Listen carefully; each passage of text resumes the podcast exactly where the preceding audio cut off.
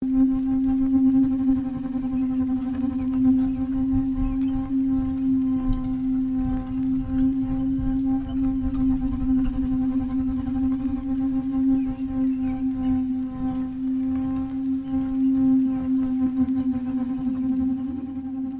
vet inte om detta kan kallas för en spökhistoria, men den är sann och den hände min mamma och mig.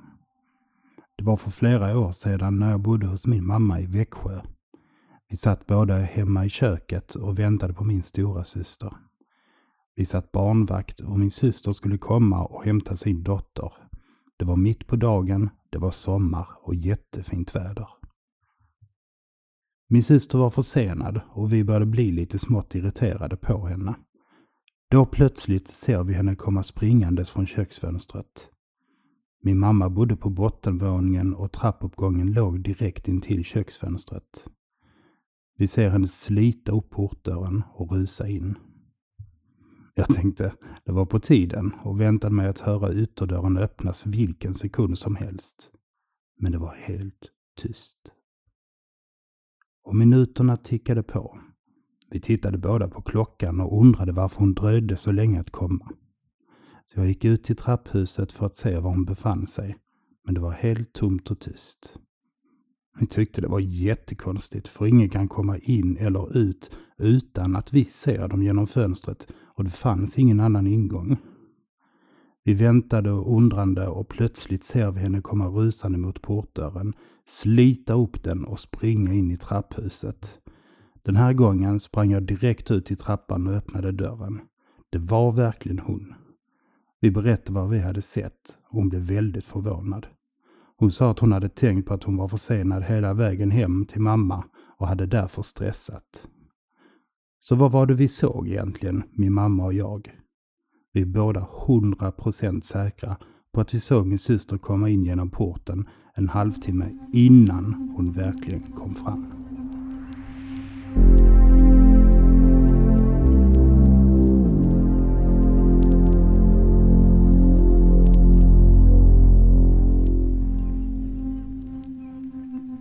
Rysligt välkommen till Spökwebbens podd. Mitt namn är Patrik Jönsson och du lyssnade precis på Min syster spökar för oss inskickad av Maria.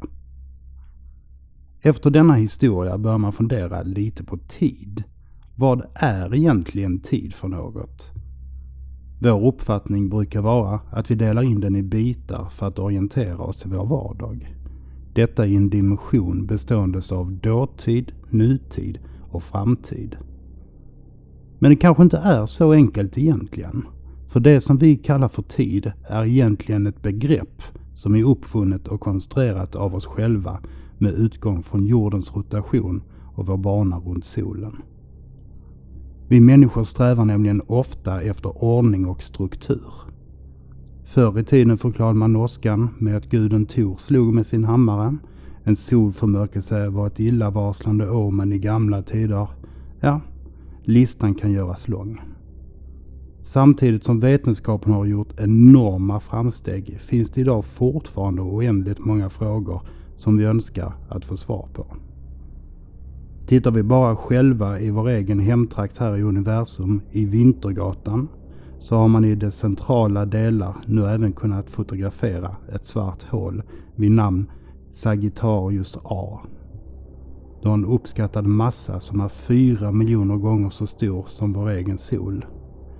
Detta svarta hål har alltså en enorm gravitation och vad som är bevisat idag, rent vetenskapligt, så går just tiden långsammare desto större som gravitationen är.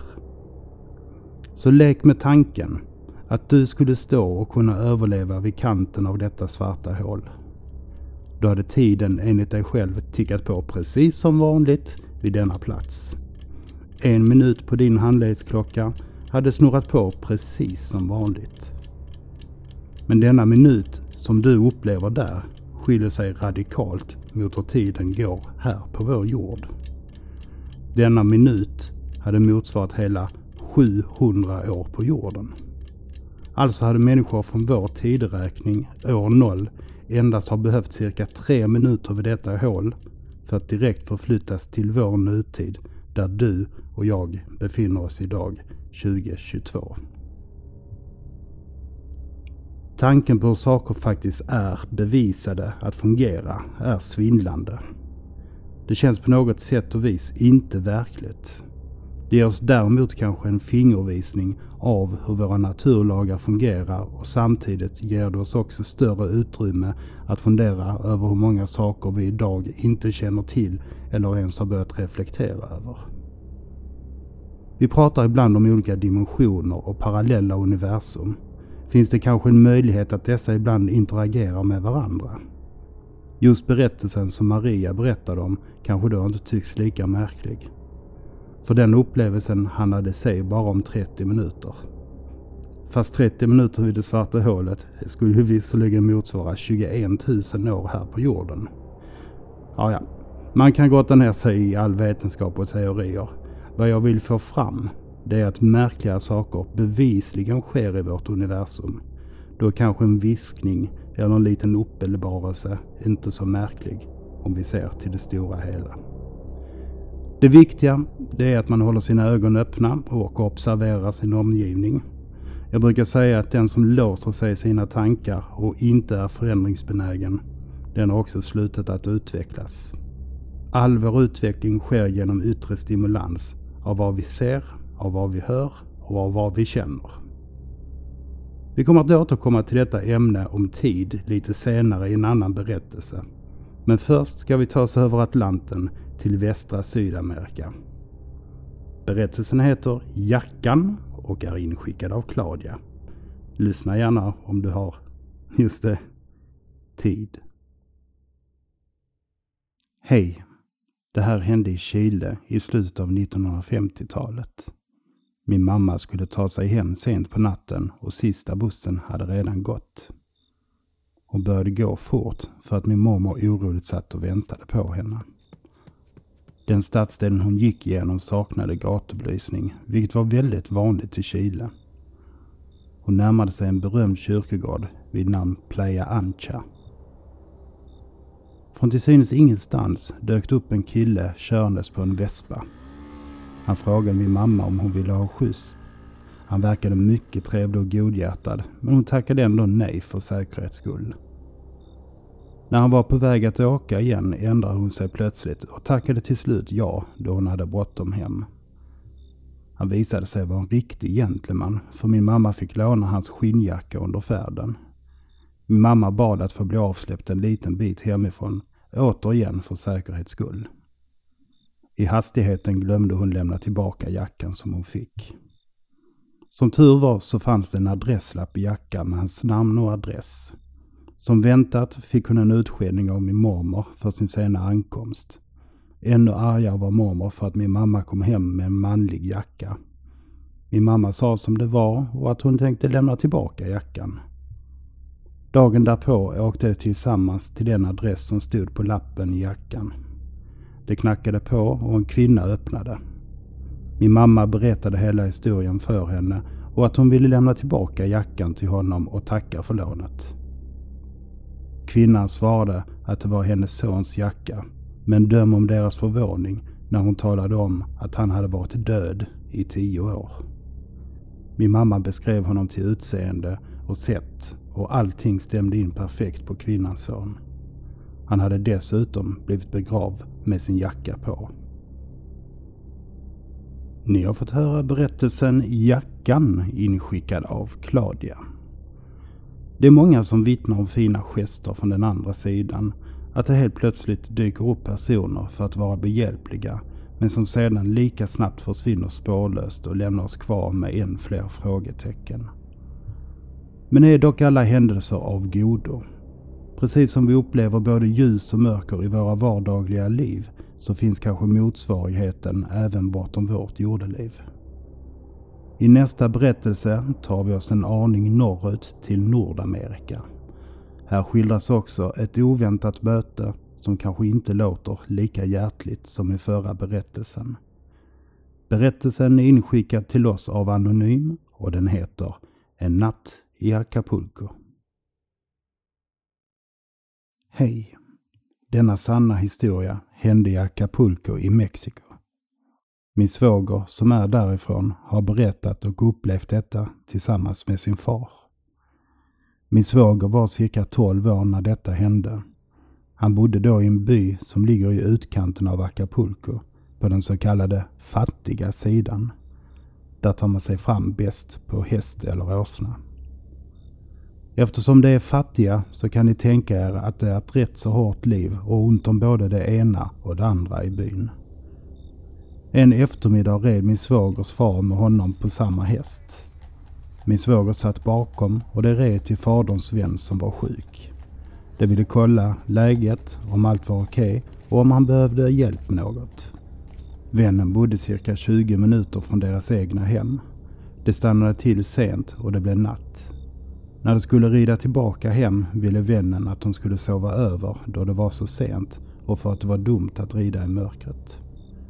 Men de var tvungna att rida hem då de var väntade hemma. På hemvägen var det så mörkt att den enda belysningen de hade var månen som lyste fint. Det var fullmåne, så de kunde se bra ändå.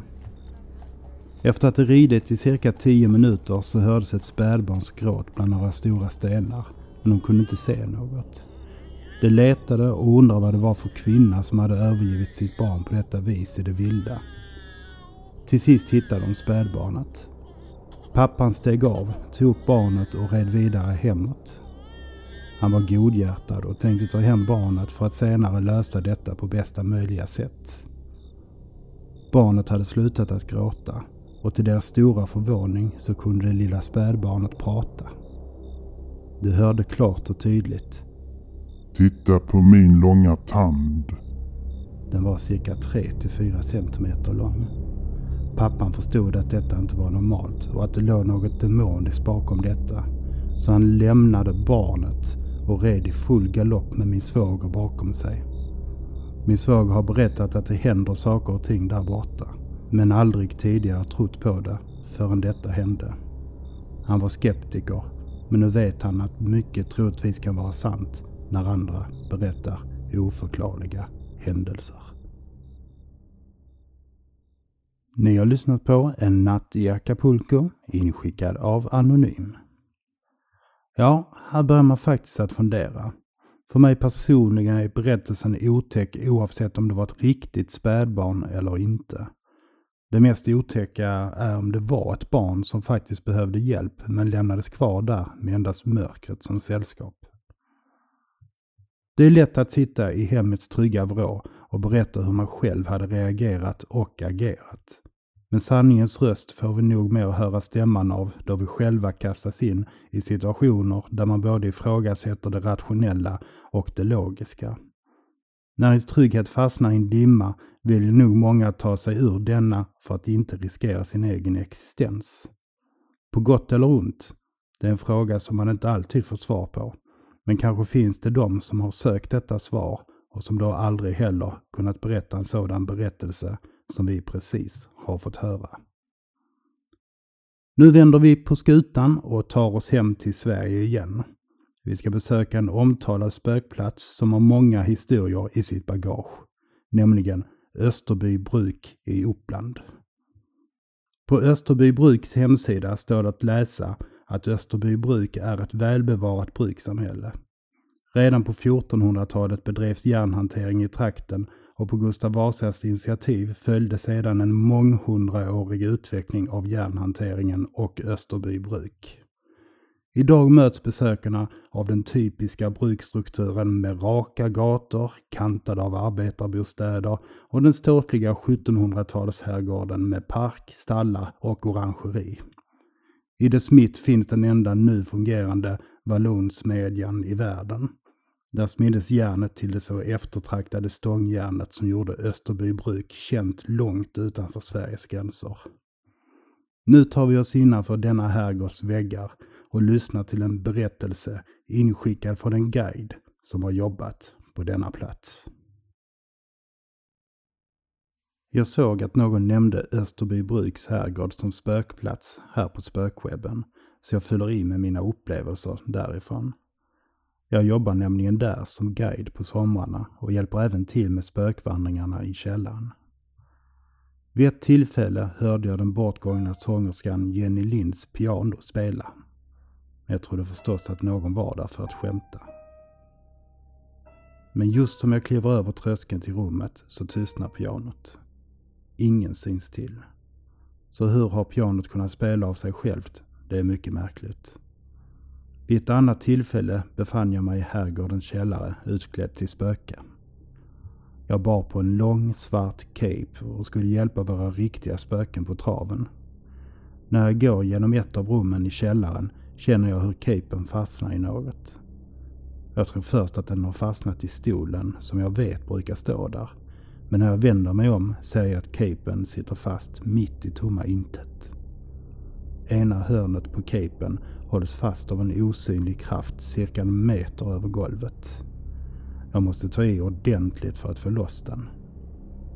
Jag har även hört steg i tomma rum, viskningar och känt kalla vinddrag. Men däremot så känner jag mig aldrig hotad när jag befinner mig där. Det känns mer som ett sällskap.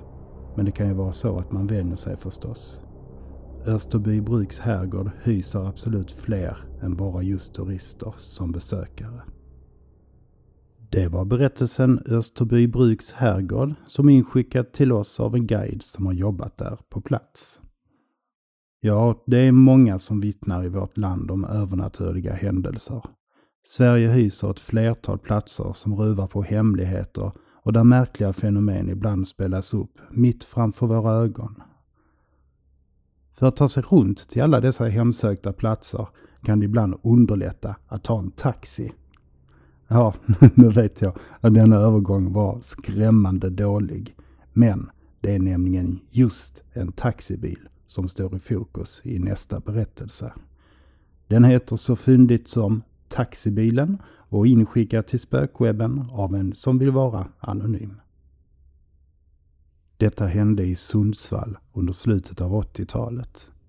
Det här har berättats av min far som i många år både har kört och arbetat med taxi under så gott som hela sitt liv.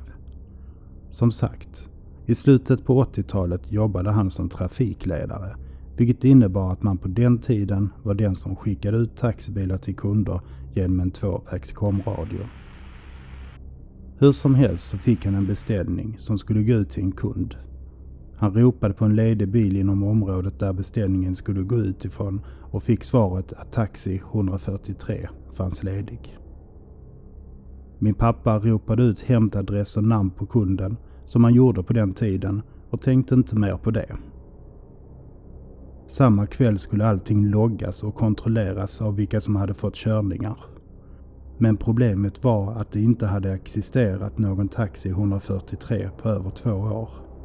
Eftersom det var viktigt att få reda på vem som hade fått beställningen så att pengarna kunde skattas och att inte företaget skulle få problem med Skatteverket så var de helt enkelt tvungna att ta reda på vilken bil det var som hade kört. Det fick genom sitt register fram att Taxi 143 hade haft sin sista körning för mer än två år sedan och att den inte fanns registrerad hos bolaget överhuvudtaget. Den hade sålts vidare till en privatperson som använde den för privat bruk. Kunden som hade åkt med bilen ringdes därför upp och mycket väl hade de åkt med en taxiregistrerad bil med skyltar från bolaget de ringde till. Det var en äldre förare med mustasch och flint som hade kört dem enligt kunden. Många på företaget fattade misstankar om denna incident. Bil 143 ägdes nämligen av en mycket trevlig man för tre år sedan som även körde bilen själv utan anställda. Han hade mustasch och flint och var en mycket omtyckt man. Han hade dock avlidit i en hjärtinfarkt ett år innan beställningen till hans bil gick ut. Väl värt att berätta är att kunderna hade betalat som vanligt och att de hade pratat med föraren. Ingen har rapporterat att de har sett taxibil 143 under kvällen och detta har, så vitt jag vet, aldrig heller skett igen. Ni har lyssnat på Taxibilen som är inskickad av Anonym. Vi ska till den sista berättelsen hoppa tillbaka till vad vi inledde detta avsnitt med när tid och händelser verkar vilja spela oss ett spratt. Tiden i sig existerar inte så som de flesta av oss är vana vid att se den som, då vi som människor är vana vid att betrakta saker i ett händelseförlopp. När vi ser porslinsskärvor på ett golv som sätts ihop till en vas för att sedan hoppa upp på en pedestal, då förstår vi att det inte är verkligheten som vi ser, utan en video som spelas upp baklänges. Hade händelsen skett i verkligheten hade du självklart reagerat och rynkat på din panna då händelserna inte samverkar med hur din syn på verkligheten är. Våra så kallade naturlagar kan ibland kännas motstridiga. Men vi får som sagt inte glömma att tre minuter på en plats motsvarar över 2000 år på en annan. Man kan alltså resa in i framtiden. Einsteins relativitetsteori stödjer också detta. Det känns inte logiskt. Det känns som rena science fiction-rullen. Glöm då dock inte bort att du faktiskt befinner dig i just denna rulle.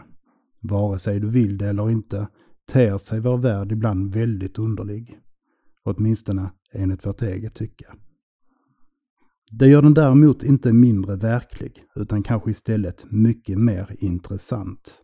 Samtidigt, om det går att resa in i framtiden, då borde det också vara fullt möjligt att vi en dag får besök från det förflutna i vår nutid.